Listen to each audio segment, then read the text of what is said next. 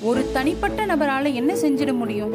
முன்னூறு ஏக்கர் வனப்பரப்பை உருவாக்கிட முடியும்னு நிரூபிச்சிருக்காரு மணிப்பூர் மாநிலத்தை சேர்ந்த மொய்ராங் ரெங் லோயா இவர் பல ஆண்டுகளா தரிசு நிலமா இருந்த ஒரு பகுதியை தேர்ந்தெடுத்து அதை வந்து பல வகையான தாவர இனங்கள் கொண்ட அழகிய வனப்பரப்பா மாத்தி இருக்காருன்னு நம்ப முடியுதா? ஆமாங்க. இவருக்கு வந்து சின்ன வயசுல இருந்தே இயற்கை மீதான ஆர்வம் அதிகம். கடந்த ரெண்டாயிரமாம் ஆண்டு வந்து இவர் சென்னையில் இருக்க ஒரு கல்லூரியில் பட்டம் படிச்சிருக்காரு. படித்து முடிச்சுட்டு தன்னுடைய சொந்த மாநிலத்துக்கு போயிருக்காரு. அங்கே கோப்ரு மலைப்பகுதிக்கு போன இவருக்கு அதிர்ச்சி காத்திருந்தது. ஏன்னா அடர்ந்த வனம் நிறைந்த ஒரு ஒரு பசுமை நிறைந்த ஒரு வனப்பகுதி மரங்கள் வெட்டப்பட்டு அழிக்கப்பட்டிருப்பதை கண்டு அதிர்ச்சி அடைஞ்சிருக்காரு. இயற்கை அன்னைக்கு நாம் திரும்ப ஏதாவது செய்யணும் அப்படின்னு எனக்கு தோணியிருக்கு அர்ப்பணிப்போடு செயல்பட்டா நிச்சயமா இந்த இடத்துல வனப்பரப்பு உருவாக்க முடியும் அப்படின்னு அவருக்கு அந்த இடத்துல ஒரு ஸ்பார்க் வந்திருக்கு. என்ன பண்ணியிருக்காரு? அந்த மலைத்தொடர்லேயே ஒரு குடிசை அமைச்சு தங்கியிருக்காரு. ஆறு ஆண்டுகள் அங்க தங்கி இருந்திருக்காரு. மனிதர்களின் நடவடிக்கையால அளிக்கப்பட்ட அந்த பகுதியில மூங்கில் கருவேலம் பலாமரங்கள் மற்றும் தேக்குகளை நட்டிருக்காரு.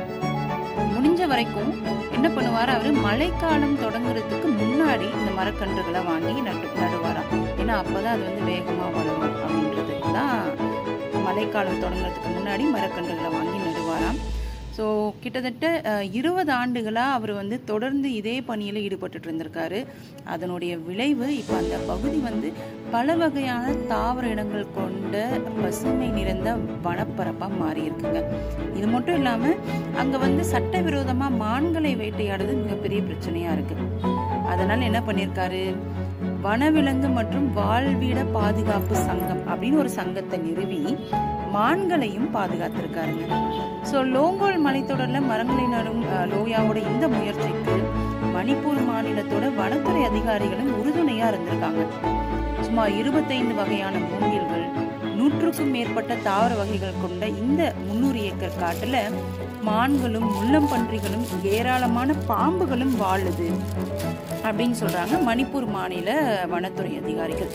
லோயா மூலமாக தரிசு நிலங்கள் அடர்வனமாக மாறியிருக்கு. இது வனமாக மாறலனா எப்போதோ ஆக்கிரமிப்பு செய்யப்பட்டிருக்கும் அப்படின்னு சொல்கிறாங்க அப்போ ஒரு வனப்பரப்பையும் ஒரு தரிசு நிலத்தை வனப்பரப்பா மாத்தினதோடு இல்லாம அந்நிய ஆக்கிரமிப்புகள் இருந்தும் வந்து பாதுகாத்திருக்காரு லோயா.